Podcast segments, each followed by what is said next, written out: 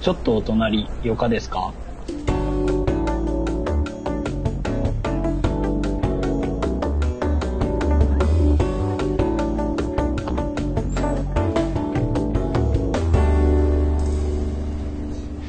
何回目でしたっけ ?4 回目。えっ、と、今日4回目です。4回目。えっ、と、言うてる。今日もよろしくお願いします。お願いします。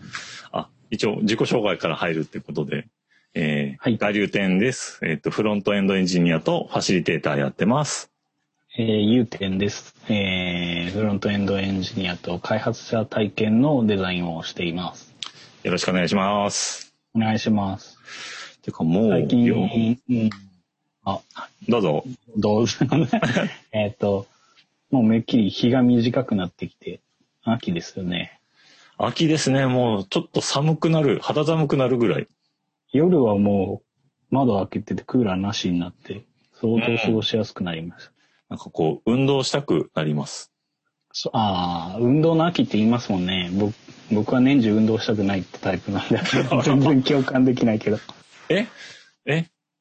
ちょっと散歩したくなるとかさ、なんかそういうのないんですか？へえ、な、なんでしょう。外に、まあ、外の風を当たりたいとかはありますけど、うん。運動したいっていうのは、1ミリも思わないですね。え？え、運動ってしてないの ?365 日。そのい。や、あの、体体幹トレーニングを健康のためにしていますが、はい。あの、全然やりたいモチベーションをなんとかやいで頑張ってる感じでしかないです。あ、結構義務的に運動するタイプなんだ。そうなんですよ。健康とかこう人間の体としてその運動しなくても健康不健康にならないのであれば僕は絶対何もしてないです。あの、僕、汗をかきたくない時に汗かくのが大っ嫌いなんですけど、あはいはいはい。汗をかいてもいい状況はい要は、汗をかくぞと決めた時にかく汗は好きなんですよ。ああま運動もあ含めて。気持ちよさはわかるんですけどねその汗をかく気持ちよさよりもそのなんだろう息が苦しくなるとかはい。筋肉はいにグッと負荷がかかるっていうのがもうダメです。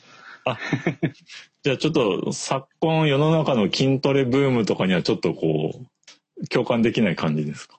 えっと、うん、あの達成感はあるんですけどね僕もその体感やっててあそのなんだ、プランクの時間が1分から2分できるようになったみたいなのあ。とかうんは。あるんですけど、いや、でも辛いやんっていう。うん、辛いですよ。辛いですそ。れ辛い。もうや、やらなくていいならやりたくないっていう。でも、こう、ほら、体が資本の僕らじゃないですか。僕らというか。そうそうなんですよ。だから、な、なんで人間がね、こう、運動をしないと、こう、不健康になるような、まあ、ここ数百年のあれだからしょうがないとは思うんですけど、うん、まあまあまあ、そうです、あの、時代的に。ね、もう、もうちょっと、か、あの、進化してほしかったなという。そうですね。あの、数、数百世代後に託しましょう、その辺は。そうですね。僕は託す、僕ら託すコードを書いていきましょう。でもな、なんかそれ、研究的には、そのはい運動できる人と、運動を全くしないようなタイプが、どんどんそ、それ、別々で進化を遂げていったとしたら人間が、はい。お DNA 的にチンパンジーと人間ぐらいの差ができてしまって、お交配できなくなるぐらいのわに分かれちゃうらしいっていうのを、昔なんかの記事って読んだことがあります。と、研究で？研究で。えなので、本当に運動をできるように進化していったら、まあ、今もオリンピックとかでどんどん記録更新されてますけど、どんどんどんどんそういうスポーツマンうん。的な、うん。スポーツヒューマンに進化していくのと、うんそうじゃない、その、堕落、堕落的なって言ったらおかしいですけど、そういう運動に長けてない。進化を遂げたら、DNA 的にそのくらい差ができるっていうふうになんか記事で読んだんです。すっごい長い時間かけたら。うん、ただからひ今言った100世代後とか言ったらそうなっちゃうんじゃないかなと思って。えー、その頃ね、また文明も変わってるかもしれないんですね。ですね。どうなってるか100世代ぐらいだったらさすがにもう宇宙へ飛び出してるんだろうなとか。生きられないけど生きられないけど楽しみですね。そういう時代が来るの。うん。あそういうし、その、僕は、あの、結構長生きしたいって思ってるんですよ。永遠に？あの、そう、そう、そうなんですよ。永遠に。えーどうや、どう進化していくのかなとか、未来どうなってるのかなみたいなのああ。あの、結構周りでそんなに長生きするつもりでないっていう話を聞いたりとか、うん。こう、そういう話もちょくちょく聞いたりとか、そういう性格の人いいると思うんですけど、僕は全く逆で、もう見れるもんは全部見たいっていうタイプ正。直だね、本当自分に。だから、正直 あの、100世代後どうなってんのかなとか見てみたいなとか。え、それ、あの、まあ、SF 的によくある脳みそだけ生き残るとかさ、こう人格だけ AI に移すとかいうのが、まあ、ここ最近流行りというか、概念であるじゃないですか。んはい SF 的な設定で。ああいうのがい、今の人類のこう、やれること、想像できることの限界かもしんないんですけど、やれるならやってみたいですか？ああいう。やれるなら、お金があればやってみたいかおも。ーだから、もうその、80歳ぐらいにって、もう、体も脳もガタが来たってなったら、お金があったら、コールドスリープとかしたりするの。コールドスリープ？あ、コールドスリープで、その、それ、その、なんだろう、年齢でも肉体を復活させるとか、うん脳を活性化させるぐらいの医療が進化する頃までコールドスリープして、で復。活したい。いいね、それ。なんか、条件決めて、if この時までって、こう、この技術ができるまでみたいな条件つけてコールドスリープ入るっていいね。そうなんですよね。ただそれを、その、子供たち、孫たちに、その維持費を払えって言えるかって言ったらそうでもないけどっていう。サブスクというかもうなんかあるだけ口座とかなんか全部渡して、マックスこれでできるとこまで粘ってみたいな料金プランでしょうね。うん。それができたらなっていう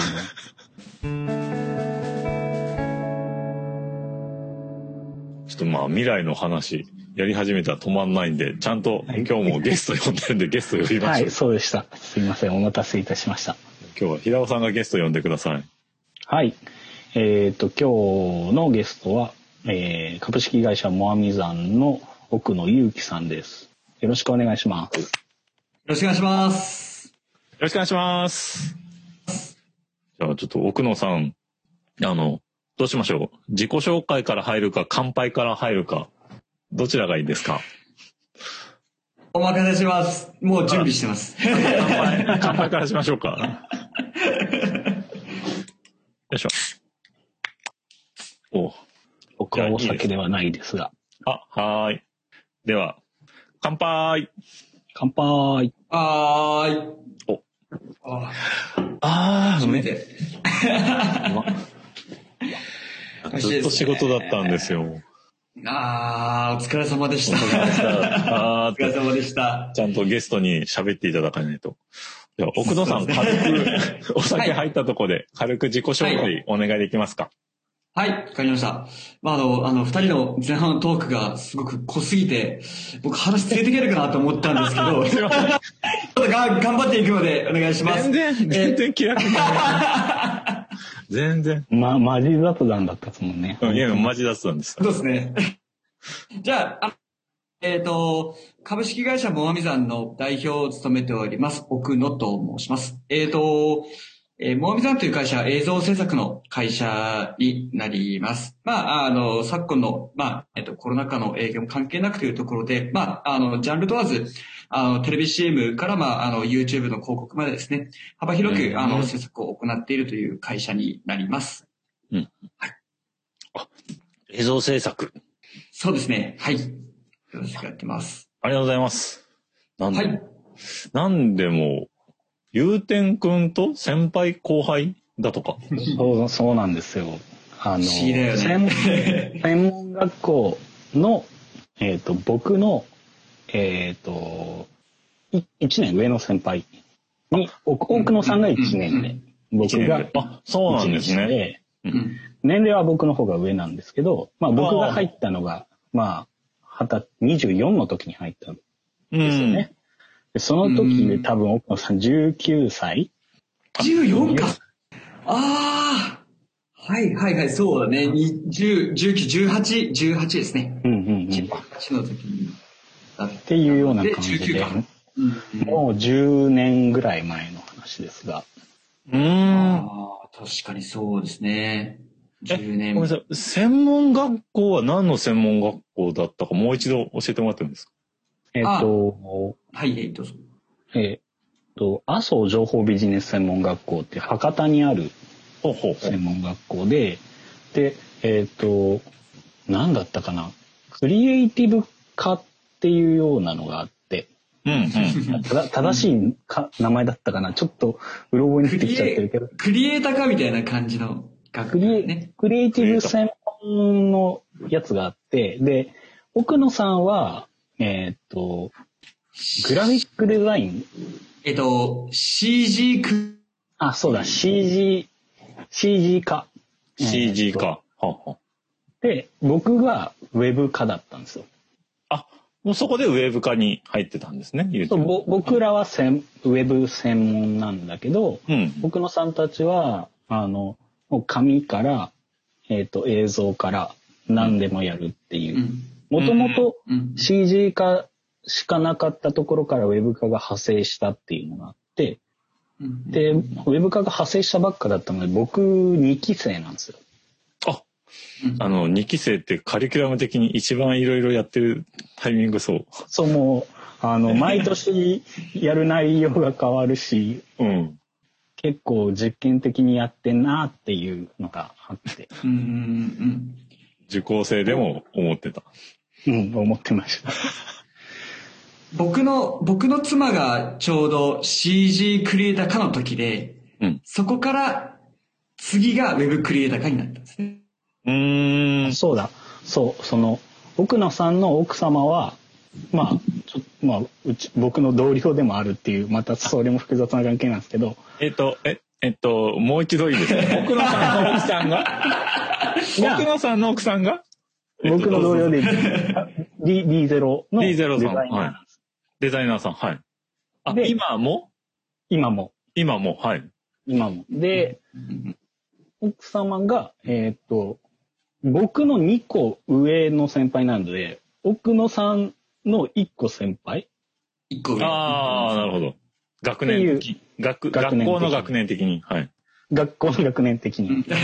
上から言うと、奥野さんの奥さん、奥野さん、ゆうてんくんの順で、あの、そうそうそう。序列がある、序列というか、序列学校、学校先輩後輩の関係だと。はい。うんそうです、うんそうです。うんで、D0 に入ったら、どっちが先輩とかあったんですか？いや、えっ、と、それはそのまま卒業と同時にだったんで、その奥さん、奥様の方が、僕よりも、社歴はもちろん長いっていう感じ。あ、そうなんですね。あ、じゃあ、ゆうてんくんよりも長い方。そうです、そうです。おー。あ、でまあ、その奥様が、その、学校から D0 に就職したっていう経緯があったから、僕もそこでアルバイトを始めさせてもらえたり、で、そのまま就職できたりっていうのがあったんで、あー。うんうんか彼女がいなければ僕は D0 と縁を持てなかったかもわからないぐらい。えー。えーそれは知らなかった。奥さん的にはそれは別にい自覚してるわけ、無意識というか自覚してるわけじゃないけど、結果的に後輩の平尾くんに道を作ってたってこと？そうそうそうです、そうです。DJ のもこじ開けてた。だから、そ、それ以外にも、その、僕以外にも、その、同じ学校、麻生情報ビジネス専門学校の、えっ、と、卒業生はうちに新卒して入ってきたりっていうのがもう何人もい,、うんいるので、そこの第一号はうん、奥野さんの奥さん。おお。なるほどうん。第一号う んその頃、奥野さんはもう、その、はい。お付き合いされてたんですか？そうですね。あの、奥さんが、その、学校を卒業してから、お付き合いすることになったんですよ。あ、ってことはもうなんで D0 入社されたぐらい入社してから、そう、そうです、そうです。入社してからっていう形なんで、向こうはもう D0 さんの新卒の、えー状態で、で、僕はもう絶賛就活中っていう状態学で。生、あ、学生と社会人で1年ほどあったんですかね ?1 年ほどお付き合いして。そうですね。あの、在学中の時は、あの、なえっと、いろいろお話とかしてたんですけど、うんもう向こうが卒業されてなんで、もう僕が、その、えー就活年次の時に1年間、在在学中は付き合っていて、うん。奥野さんが在学中に、向こう新卒、バリバリ働いてる時にお付き合いが始まった。そうですね。はい。そういう感じでお付き合いが始まりました。おお付き合いされてどれぐらいでご結婚されたんですか？えっとですね、付き合って3、三年ですかね。僕、えあの、えーっと、2014年か。えーっと、なんで、えー2011年に、あの、学校を卒業して、うんで、そこから、あの2年間就職してたんですけど、で、3年目の年に辞めたんで、3年間、3年間ですね。3年3間で、年間ぐらい。おお。よ、なんで4年目の時に結婚しました。4年目で結婚。はい。結構。会社作ったのと同時だったんでしたっけ？あ、えっ、と、会社作る前の、あの、フリーランスになるっていう時と同時で、えー、行きましたね。なんで、あの、お奥さんの、あの、親御さんに挨拶をしに行くときえ、奥さんのお嫁さん？でちょっと待って、ちょっと待って。あ、お、お、奥さんの親御さん、奥さんの 親御さん。すいません。滑舌が。な飲んでますか？飲んでますか？あ、大丈夫、大丈夫です。大丈夫です。の、親御さんに挨拶をしに行くときに、え、まあ、娘というわけなんですけど、むそれでも、ああ、娘さんください。でも、会社を辞めますっていう風に言って、うん ダメだったらダメかなっていうので、もうその場でしか独立ができないかなと思ったので、その場で一気に言いました。すごいエピソードだ。いやへえ、もう会社辞める。でもね、今は、それで今、会社としてはもう、すごい勢いで成長してる。うんうん。ーそうですかね。そうですかね。動画制作、まあ、ウェブ業界の中でも動画制作っていうふうに見られてるっていうか。あ、そうだ。ああ、あの、そうそう。あの、前回出演してもらった宮貞さんもやっぱそのあたりのことを思われてのご指名だったみたいで、ほほほほほ。そう、宮貞さんからのメッセージを、あの、お伝えしたいと思います。さすいません。ももっと最初に読めば読めばよかった。えっ、と、宮貞さんからのメッセージです。えっと、お忙しい中、ラジオ出演ありがとうございます。えー、ウェブ業界でも動画コンテンツとの親和性がどんどん高まっていますが、普段どういったお仕事をされているのか気になっていたので、えー今回ご紹介させていただきました。またテニスしましょう。で、以上です。おー、ありがとうございます。あー、なるほど、なるほど。テニスをしましょう。あ、これ、これ答えたらいいんですかね？どう、どうなんですか？また、あ、テニス一緒にされたことあるんですか？テニスしたことあります。あ、あそうなんですねの、そうですね。あの、宮沢さんとは、あの、とある、まあ、あの、イベントと言いますか、あの、まあ、これも名前って言うんですけど、あの、東区の方にある、西林寺っていうお寺があってですね。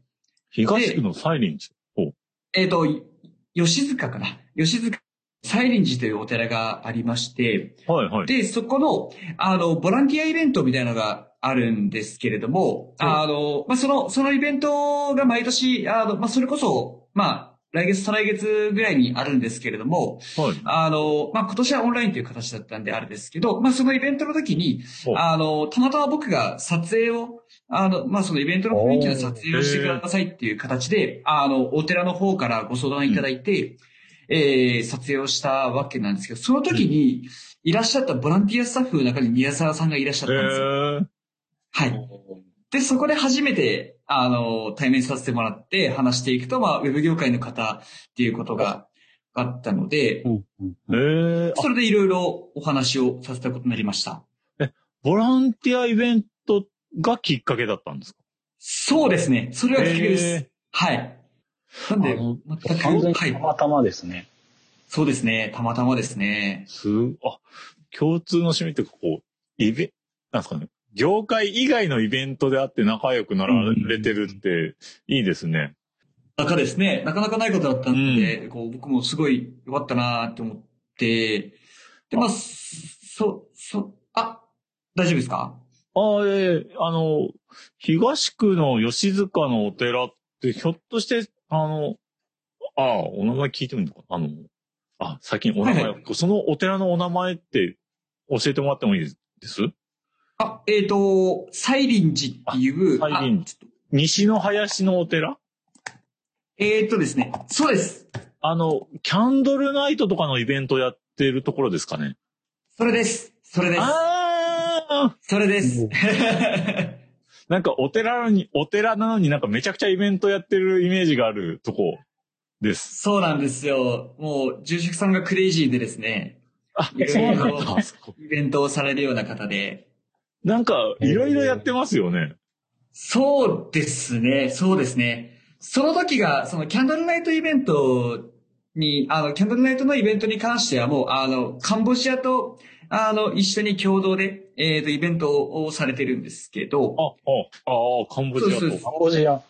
ええそうです、そうです。なんで、そのボランティア活動っていうところで、あの、まあカンボジアとお共同でやっていて、なんで、あの、おえっと、イベント当日も、あの、スカイプで現地とつないで話をしたりしてます。へえ。すごいなで。すね。え、このイベントの撮影に参加されてたんですか？そうです。はい。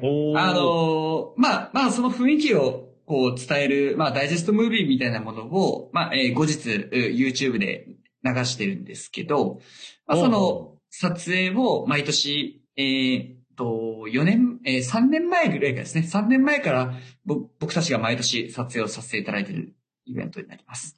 僕たちってことは、モアミ山としてってことですか？あ、そうです、そうです。はい。あーもそうなんですねえはい。モアミさんとして撮影してます。これはおし、お仕事としてってことなんですか？あ、そうですね。一応、あの、私たちはお仕事として、あの、おご依頼いただけるので、そこでまあ撮影をしたりしてるんですけども、はい。そうです、そうです。こういうイベント撮影系のお仕事もされてらっしゃるんですね。そうですね。まあ、そこまで数は多くないですけれども、あとはまあ、あの、スタートアップ系のイベントのですね、あの、うんダイジェスト撮影とかも、あの、毎年やらせていただいたりっていうのはええありますね。あ、なるほど。まあうんそうですね。宮里さんも、あの、普段どういった仕事をしてるのか気になってたって言われ、書かれてましたね。そうですね。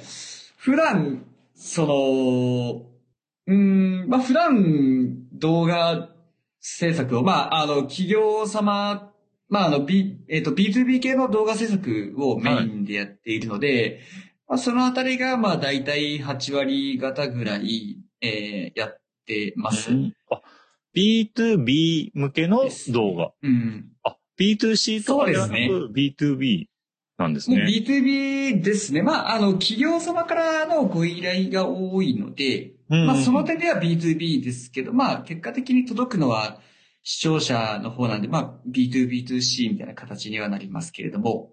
うーん。うんうん。ですね。それがは、もうほとんど。ど？ほとんど、ほとんどですね。う。。うんあもう本当に、すみません。基本的なことを聞いてもいいですか？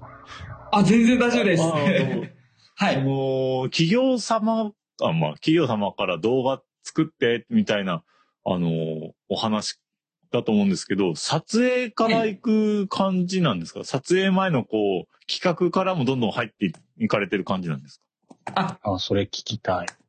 か、あ、あれ？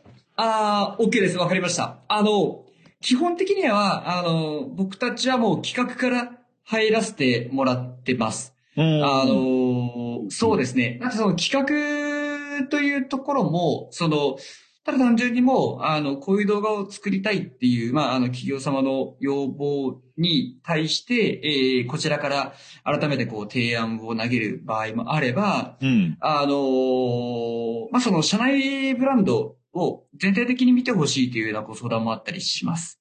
うんあのーまあ、その企業様のブランディングをちょっとこう注力していきたいっていうご相談で、あの、動画を使えばどういうふうに、まあ、それが演出できるのかというところの話とか、いただくこともあるので、ど動画制作よりもちょっと上の上流の部分から、あの、もう下の編集のみまで、あの、もう幅広くさせてもらってます。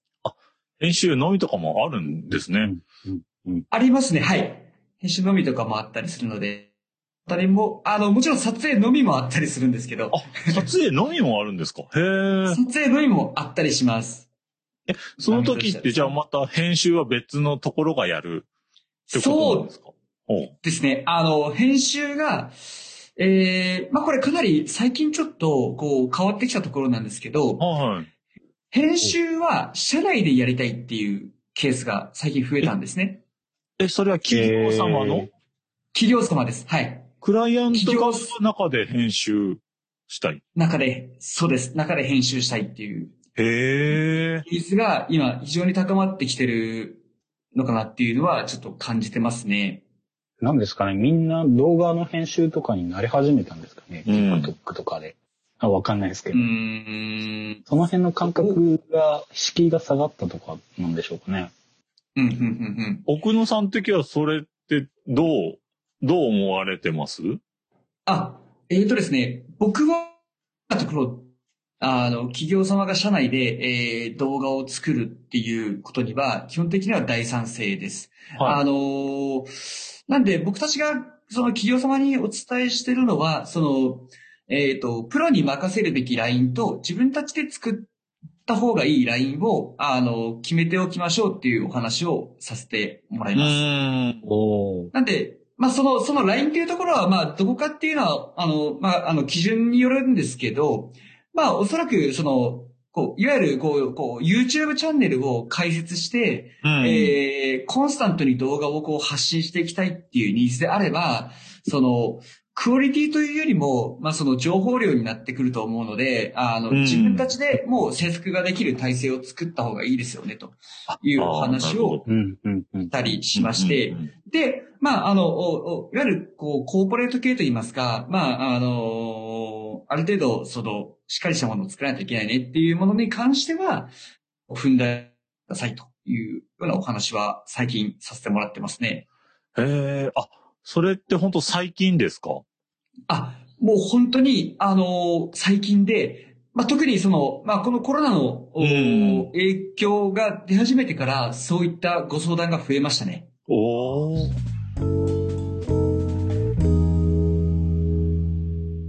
コロナで、そう、その流れが何か変わったところありますか？って聞こうって思ってたんですけど、ああ、おもう本当に今ドンピシャのお話だなと思いました。仕事の流れとかでコロナでどう変わりましたってお聞きししてみたかったんですね。仕事の流れだったり、あの、はいはいクライアントさんの意識の変化とかって聞いてみたいなと思って。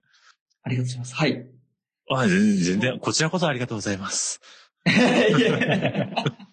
そうですね。なので、ほ、本当に、その、コロナ、だから、えっ、と、3月の時は、はいあの、えっ、と、ある企業様が、あの、社内で、えー動画制作する店を作りたいから、動画制作の講座を開いてくれないかという、ああ、もうん。う、なるほど。がセミナー需要ありそう。ん、うん。いもう、あの、共同ではなくて、もう、もうそこの、えー一社から、あの、お話が来たっていうところであ、なので、僕たちの方でも、その、えー5コマ分ぐらいそのカリキュラムを作って、うんうん。えー動画、動画制作の、まあその、えーと基礎的な、まあその知識的なところから、まあ企画撮影編集、うんうんえーのところまで全て、まあ、あの、ソフトのオペレーションのところも含めて、うん。全部お話をさせていただいたっていうのがあったりしたんですけれども、ほうあの、最近、最近も一件、その、えっ、と、これは、これは栃木県なんですけど、栃木県。そうそうそう栃木県なんですけど、あのまあ、こちらもその、社内で、えー動画を的に作っていきたいと。はい。い。いう話が上がって、で、えー社内で作れるようにしたいという話も上がっていたので、うん。で、まあ、それで話を聞いていくと、その、ある程度その知識を持っている方がいて、すでにもうその、そのし、えー企業様の中で、その作られた動画っていうクオリティが、もう基準値を満たしていたので、うん。まあ、そこに対して、じゃあ、えっ、と、まあ、その基準値を達成できる、えーコンサートに達成できるための作業工数であったりとか、その時間短縮の部分で僕たちがそのコンサルに入りますねっていうようなお話もさせていただいたりとか、コンサルとして、そうですね。なので結構その、まあ、社内で内製化をしたいっていう動きの中でも、結構その、ゴゴえっと、ゴール設定がそれぞれ違う、うん。ですよね。うん。えーその、クオリティ高くしたいっていうところもあれば、まあ、作業工数を短くしていきたいっていうところもあったりするのうん。で、まあ、そういったところのお話が、えっ、と、増えてきましたね。結構コンサルティングを依頼されてくるっていうことは、あの、はい。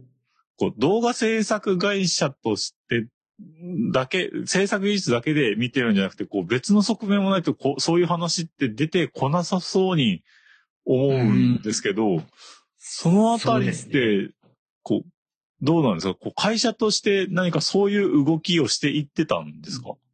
あ、えっ、とですね、あの、意図的にしていってたわけではないんですけれども、なのでまあ、あのーまあ、このコロナ禍の現状で、そういった需要が、こう、ニーズが浮上してきたっていうところで、僕たちも、その、うしまあ、ええっと、視点といいますか、あの、プランを作った方がいいねっていうので、社内で作ったっていうのがきっかけだったんですね。まあプランをもうっ作ってたんですか？そういう、こう、動画講座みたいな。コンサルそうですね。あ、もうそうなんですね。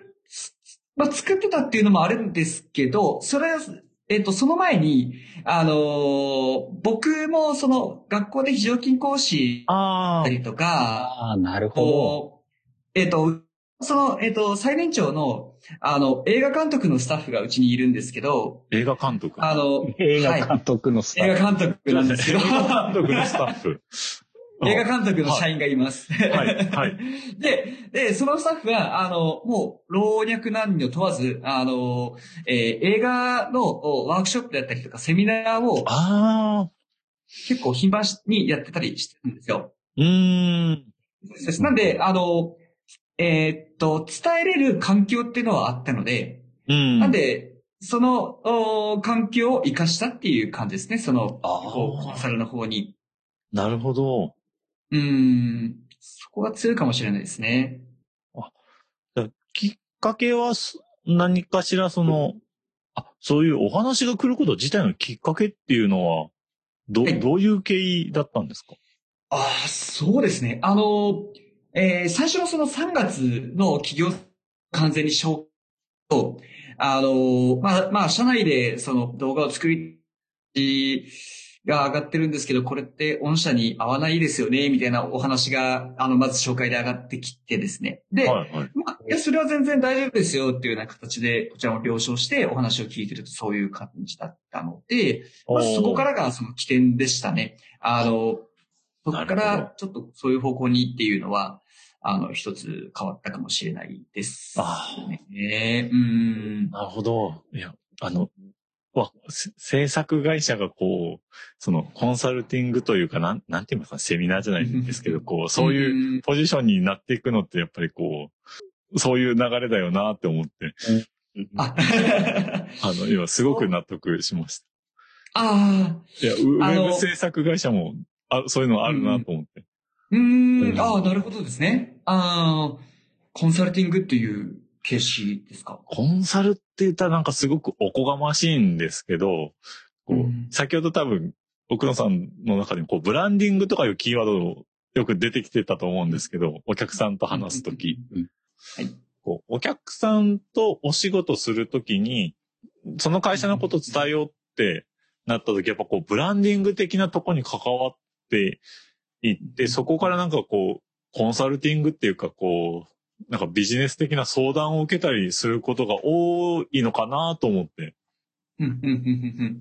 そうですね。あの、おま、ちょっと多分、あの、コンサルっていうふうに僕言いましたけど、はい。若干こう言い方を変えると、もしかしたらあの、コンサルではなくて、あの、コーチングの方かもしれないなってちょっと思いました。コーチング？はいあは。ない。あの、コンサルというとやっぱりあの、こう、こう、ガリさんも、あの、おっしゃるように、こう、上からみたいな形になるので、僕はそれはしたくないなと思ってた時に、うん寄り添い方としてはコーチングの方が近いなっていうふうに思ったので、うん。あの、動画制作の、まあ、そのコーチングサービスみたいな、そういう形になるかもしれないですね。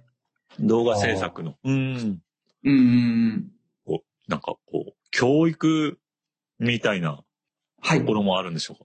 あ、教育ですね。はい。あのーうちもその、えーと、まあ、その社内の話なんですけど、あのーうちの社内のスタッフが比較的若いスタッフを中心でやっていて、あのー動画制作をする、まあ、あの、動画を制作するということと、プラスアルファで、えー教えるっていう、その部分も取り入れてるんですね。あ、でそうなんですね。うんそうです、そうです。なんで、作りながら教え合うっていう、その環境の、のサイクルをこう、どんどん回し合うっていうところで、あのーまあ、えーまあ、要するにその、その動画制作会社とか、まあ、あの、動画クリエイターにありがちなところなんですけど、うんあの、自分が作った動画、自分が編集した動画の、その魅力だったりとか、その、ここをどういう、こ、えーここをなんでこういう風にしたのかっていう理由を説明しきれない人たちが多すぎるんですよ。おー。あの、結構やっぱりその、こう、フリーの動画クリエイターの方とかも特になんですけど、あの、まあ、企業様ともありがちだと思うんですけど、こう、若干そのまだその動画制作っていうものが、あの、ををアートの方に寄っている人たち結構多かったりするんで、うん。結構そのか感覚的にこれを作ったっていうようなのは、クオリティは高いんだけれども、それをなんでこういうふうに作ったのかっていうことを説明しきれないっていうクリエイターがめちゃくちゃ多いんで、うん。まあ、まあ、まあ、まあ、特にその、まあ、えー若いクリエイターにありがちなので、まあそういうところをこう、うちの会社からでも改善していこうっていうので、えー教え合いながら作りながらっていう体制を作ってるって感じですかね。へえ。あ、今、社内の中にってことですか？体制を。そう、そうですね。はい。おー。出ますね。いやー、言語化って大事ですよね。うん大事ですね。大事ですね。言語化。うん、もう口酸っぱく言ってます。いや、もう、昔、昔は、なんでそんなめんどくさいことをしないといけないんだって、若かりし頃は思ってましたけど、今、本当大事だなって思います。いや、わかるんですよ。なんかもう感覚で作っちゃった方がいいやって、こう、それで、かっこいいもんできてるからいいだろうっていう人の、あの、気持ちはすんごいわかるんですけど、お金もらってお仕事するっていう時は、そ、どそれだけじゃなくて言語化も必要だなって本当に思います。うん、必要ですね。最近日本語勉強したいですよ、もう。そう。ボキャブラリーを勉強して。まあ、英語でもいいのかもしれないですけど。え、そういうのないです？説明のための、こう、言葉力、語彙力。あ、あの、ありますし、その、語彙力と、あと、組み取り方っていうところを、あの、うちそあの、社内勉強会でよくやってます。えあの、組み取り方？はい。おあの、要するに、えっ、と、まあ、社内では、あの、えっ、と、抽象ワードっていうふうに言ってるんですけど、はい、はい。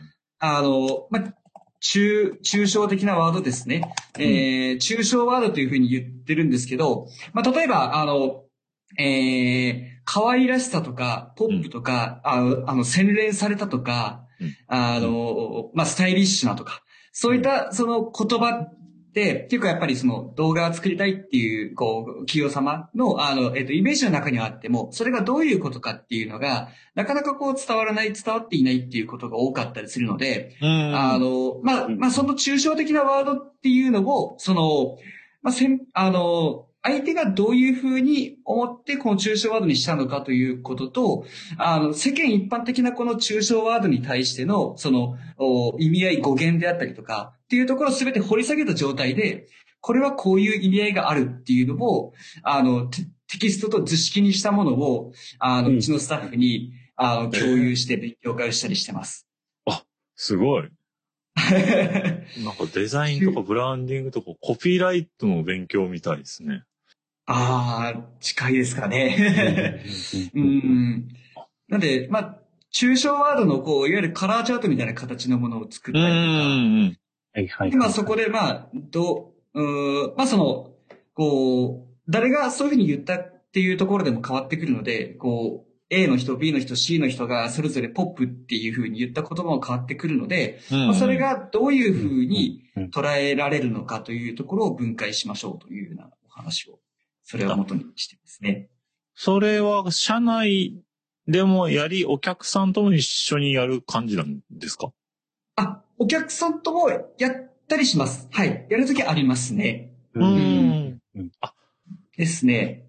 あの、こう、一緒に作っていくっていうようなスタイルと最初の方ちょっとおっしゃってたと思うんですけど、こう、はい。そはいの、そのあたりからも一緒にやっていくんですか？あ、そうですね。そのあたりからも一緒にやってますね。うんあの、まあ、なんで、まあ、最初はその、こう、企画会議みたいな形で、こう、どういう形しましょうかっていうのをお話もさせていただきますけれども、はいその、うんまあ、まあ、その中で出てくるそういうワードっていうのが、あの、どの位置にいるのかというところを、うん。あの、一緒に、あの、探っていったりだとか、そういうこともお話しさせていただいたりしてますね。うん。それってもうその企画の話が来た段階からとかなんですか？そう、そういうふうなあ一緒に作ろうって。そうですね。そうですね。はうい。ん一緒に作りましょうというところあで、いいっすね。ってます。特にう、うちがもうそういうスタイルなので、そのお客様から一方、一方的にこう、依頼を投げられっぱなしであったりとか、こちらからこう提案しっぱなしとかっていう形ではなくて、もう最初から一緒にこう、うんこういうの、こういうのっていう、こう、え歩み寄りですね。をうんうん一緒にやらせてもらってるっていうのはありますね。めっちゃ共感します。一緒に。その家庭を、家庭を大事にされてる、家庭を大事っていうか。うん。うん。え、うそれって今のスタイルになられたのって、いつぐらいからだったんですか？今のスタイルになったのは、えっ、と、去年の、え去ー、10月から、去年の10月からですね。おうじゃあもうすぐ1年。あ、そうですね。もうすぐ1年になりますね。うーん。あ、じゃあ今は、そう、そういうスタイルのお仕事が中心ですか？やっぱり。中心ですねえ結構そういう系が多いです。一緒に作りましょうと。まあ、特にその、おうちにその問い合わせしていただける企業様とは、もうそういう形のスタイルで、あの、映像制作を一緒にやっているっていう感じですね。うんうん。なんかそれってきっかけあったんですか？例えばその抽象ワードによる齟齬齟齬が発生して、ああ。はいはいあ、あのトラブルになったみたいなのが。はいはいはい。あ、えーっとですね、それに関しては、あの、もうまさに、あの、まあ、えっと、お話のお序盤で登場しました、うちの映画監督が入社したことがきっかけだったんですよね。その時期に入社されたんですか？そうです、そうです。ああ。10月に入社をして、で、その時は、ちょうどその、えーそその前の体制と今ある体制をガラッとこう、あの、社内の体制を変えた時だったんですね。その、うんスタッフも含めですね、ガラッとこう変えた、えー変えたであったり変わった時期うんだったので、なんで、極端な話をすると、その前まではもう、えっ、と、中途スタッフを中心でやってたんですけど、はいはい。その監督の後からはもう新卒スタッフを中心にやってます。なんで、えあの、まあ、まあ当然ながら、こう、お別れをした方々もたくさんいらっしゃるんですけど、はい。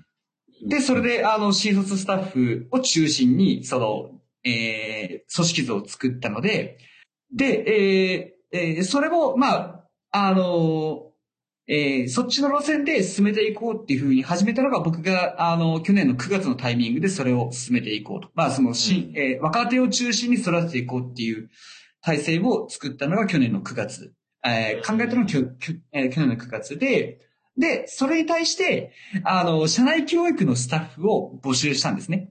あの、Facebook。で。Facebook で募集したら、映画監督が来てくれたんですよ。Facebook で募集したすごいな監督が来た。すごい縁だな元じゃなくて、現映画監督が来たんですか？今、そうですね。もう現に、あの、今も、つい最近まで、あの、KBC シネマで、あの、監督が編集した、あの、映画が、あの、流れてました。もう、あ、はい。会社のお仕事が別に本当に映画制作もお仕事されてる方。そうです。そうです監。はい。すごい。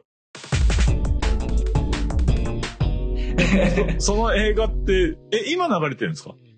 えっとですね、先週で、あの、KBC シネマの方では、もう上映が終わったんですけど、終わった。あ、他、他のところでは、まあ、全国で流してるので、他のところではまだ、これからっていうところもありますね。あこそれ流します映画名って何ですか？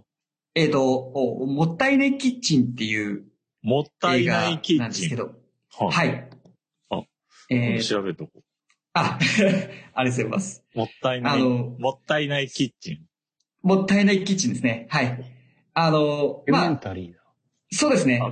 概要を説明すると、もう、あの、フードロスの問題ですね。えーうんフードロスの問題を、その、えーに、えーえっと、視点を置いて、まあ、か、あの、各、あの、日本の各、えー県に回って、えーどういう、その、取り組みをしているのかっていうのを、まあ、主人公の二人を中心に、あの、展開していくっていうドキュメンタリー映画になってすごい。今、サイト、公式サイトを見てるんですけど、映画の。あの、はいクックパッドさんのロゴがある。あーそうです、そうです。おークック presented by クックパッドだ。クックパッドさんです。あの、ナレーションは確か斎藤工へえ。おーはええ。がやってます。外国人。ああ、確かに福岡はもう、ああ、終わってるんですね。確かに。そうですね、終わってて。まあ、ただ、福岡も、あの、糸島の方で、あの、撮影をしてました。なんで、えっ、と、これ糸島の方が出てます。ええはいお、佐川はまだ未定で、あ、山口のワイカムが10月から11月の間おやるみたいですね、上映ほ会。う。お、すごいほう。ほうほワイカムさん、あの、山口情報芸術センターさんが、10月21日より11月1日までの期間中、5回から7回上映予定。あ、多分外で流すんじゃないかな。あの、広い庭とう。いうか、あ庭園スペースなるほど。オープンスペースで。うんあそこいつもなんか、変わった映画を外で流す、なんかや、イベントやってるので、多分それに流されるんじゃないかな。ああ、なるほどですね。おー、すごい。あ、ありがとうございます。えっと、もったいないキッチン。はい。すごい。そんなこういう方がその、スタッフとしてこう入るっていうのはそうですね。なんか外外部顧問だったりとかそういうのじゃないんですね。うん。そうですね。もう完全に正社員として、えー、あの、入社をしてるんですけど、あ、ありがとうございます。お、オフィシャルサイトが。あの、まあ、あの、えっ、と、もう基本的には、その、うちにその参画した理由としては、もう、言わずもがな、こう、今までその映画制作っていうところを経験してきたそのノウハウっていうのを、若い人たちにこれから伝承していった方がいいっていうのを、もう、早々と、その、えー決断をされて、で、そこから、あの、まあ、うちがその、えー B2B のお動画制作をやっているっていうことも、あの、知ってらっしゃったので、まあ、その、まあ、B2B の動画制作っていうところに何か、その、新しいその映画のエッセンスを、あの、組み込むことができればいいですねっていうよううなんお話がまずきっかけだったんですね。うーん。で、そこからこう、うちにこう入社してもらって、えー今はもうその、えー現場での動きはほとんどやらずに、あの、社内でマネージメントと、あえーまあ、各種勉強会みたいなところをうん定期的に行っているっていうスタッフになります。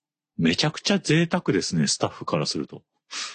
贅沢ですね。いや、もう、新人が会社入って、なおかつ本当のその映画監督から毎日教えてもらえる状況にあるってことでしょ？そうですね。教えてもらえる環境になりますねすごい。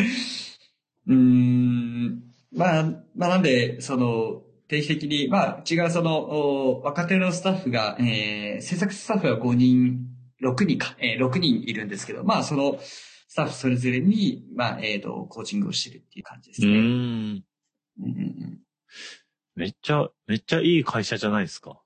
ありがとうございます。めっちゃいい今、教育力入れてる会社って伸びてるっていうか生き残ってるなって思ってて。あうんうん、そうなんですね。あーヒロ君とかもそう思いません？チームビルディングとかさ、教育とかさ。そうですね。やっぱり、なんだろう。それぞれの個の力での、あれだと、伸び悩むだろうなっていうのはありますね。その下が育たないと、途中どっか息切れするっていうのは感じてますね。ですよね。本当あの、なんですかね、し新人を取らないといけないっていうのもあれば、その新人を育てないといけないとか、うんなんですか。うんうんうんああ、でも映像制作会社かどうかはわからないんですけど、ウェブ制作人材が減ってるというか、あの、うん新人の取り合いというか、そうですね。そうですね。学校でウェブの勉強してない人も興味ある人ならもう会社で教えるから来てみたいなとこもあるのかなと。あると思います。ちょっとこれは僕の考えで会社の見解とは違うと思うんですけど、はい。僕は、あの、本当に若い子どんどん入れて、うん。教育、もう、もうなんだろう、無料で教えるぐらいの感じでやりたいあたらどうなんだろうなっていうのはうん思ってたりしますね。あ、ああ、確かに。業界のためうんとか、じゃなくまあ業、業界のためにもなるだろうし、うんまあそう、そういう意味でも僕も、あの、会社の中でその、学校と連携して、うん。あの、まあデデジハリですけど、うデん。ジハリの講師とかしてましたしね。お互い、お互いや、やりましたよね。うんやってました。やりました、やってましたね。やってるんですよね、まだ。まだやってるあ、えっ、と、今は、あの、結構時期を単発でやるので、今はやってないであす。、今はやってない。はい。ああ。うんうんうんうん今ちょっと、教育って話も出たので、なんか、モアミザンさん学校でもやればいいのにって思うぐらい、すげえ環境と思ってたんですけど、それ結構言われたりしますよ。なんか聞いたら学校して、学校や、先生もされてるんですよね。教えるのはなんか慣れてらっしゃるのか。そう、そうですね。僕、せん、あの、まあ、一応その、週2日で、あの、やらせてもらってたり、あと、まあ、あの、社内のスタッフで、あの、えーまあ、これちょっとこう、聞き慣れない言葉なんですけど、あの、おえーえっと、メンタルコーチングを専門としてるスタッフがえ？在籍してるんですね。メンタルコーチン？グメンタルコーチです。専門？メンタルコーチです。はい。映像制作会社にメンタルコーチングの？専門の人がい、でもはい。あの、おメンタルコーチトレーナーのその認定を受けているはい。メンタルコーチスタッフがはい。社内に在籍してます。え、モハミザンさんって社員何人でしたっけ？えっと、ぜ、ぜえっと、全体だと、えっと、アルバイトのを含めると9人います。?9、9人。9 9人です。はい。メンタルコーチって9人ぐらいの会社からいるものなんですか？あのですね、えっ、と、まあ、まあ、えっ、と、これ、これ、うちの理論というか、まあ、僕の理論に近いと思うんですけど、はいあの、やっぱり、あの、映像業界って、若手が育ちにくい、その、環境だっあたな、というのがすごく印象的で、あの、やっぱりよく、その、なんでしょう、あの、ベテランの方はやっぱりすごく残っていて、で、その、若手は、どんどんそのきつさに対してこう、やめていったり、入ったりっていうのを繰り返していってると。いう現状があって、なかなかそのサイクルを止めれないっていう企業さんは結構多かったりしたんですね。で、やっぱり僕としてもこう、まあ、この業界のその若返りっていうところを一つテーマに置きたかったので、うん。まあ、新卒のスタッフを中心にしたんですけど、やっぱりその、社会経験がない分、やっぱりこの、まあ、あの、クリエイティブ業界っていうところで、まあ、制作をしてると、やっぱりこう、メンタリティの部分っていうのがすごく重要になってくるかなと思ってですね、その、うん。あの、新、新人、まあ、社会人1年目の子たちの、その精神面をどういうふうに安定させていくかっていうところを考えていくと、僕だけじゃ無理だと思ったんですね。はやった時にまあ、その、その、それぞれのメンタルを、その専属で見れるスタッフがやっぱり一人いてほしいっていうのがあったので、はあ。メンタルコーチングのそのスタッフを一人置いてます。へえ、すすごい。そこまで考えて。そうですね。やってますね。うん。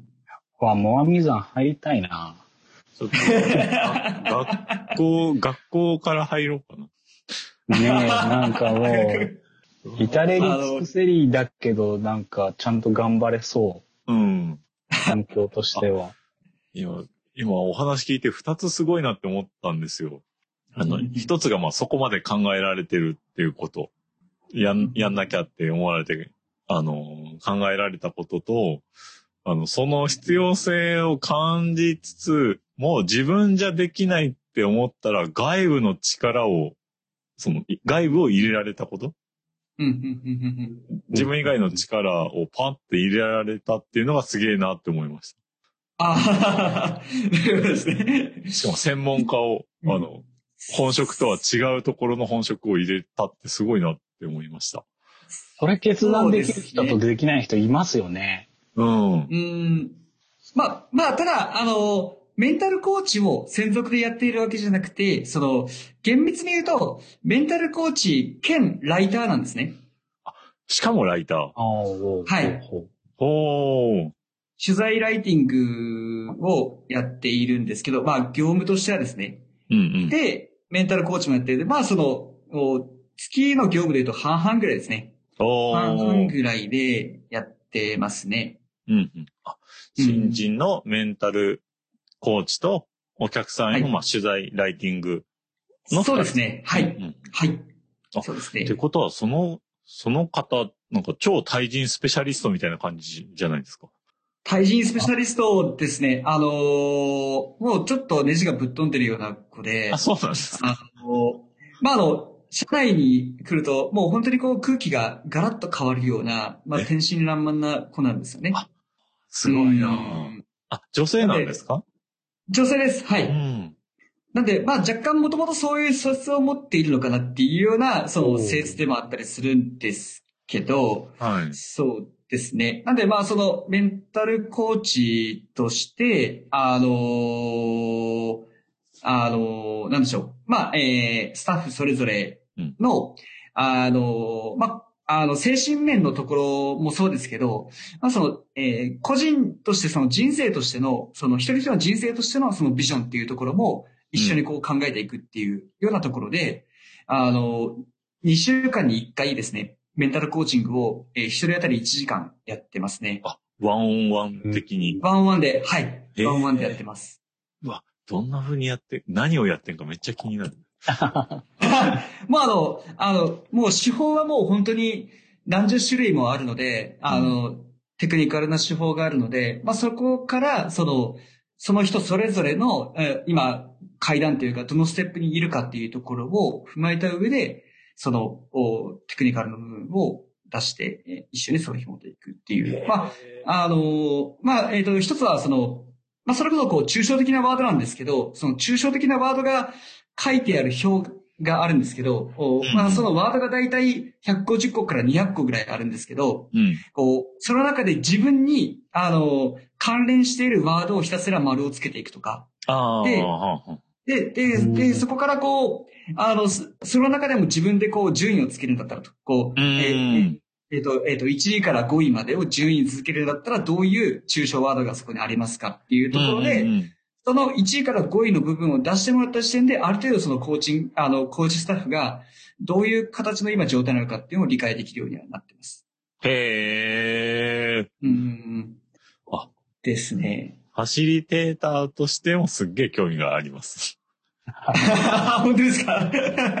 できるかあああの、そのコピーライターさんは、あコピーライター兼メンタルコーチ。あはいはいどどっちが先だったんですか？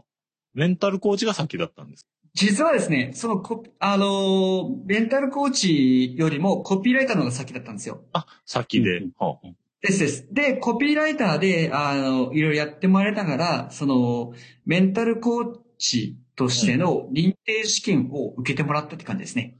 へえ。はい。おその受けてもらったっていうのは奥野さんが提案したんですか？あ、そうです、そうです。はい。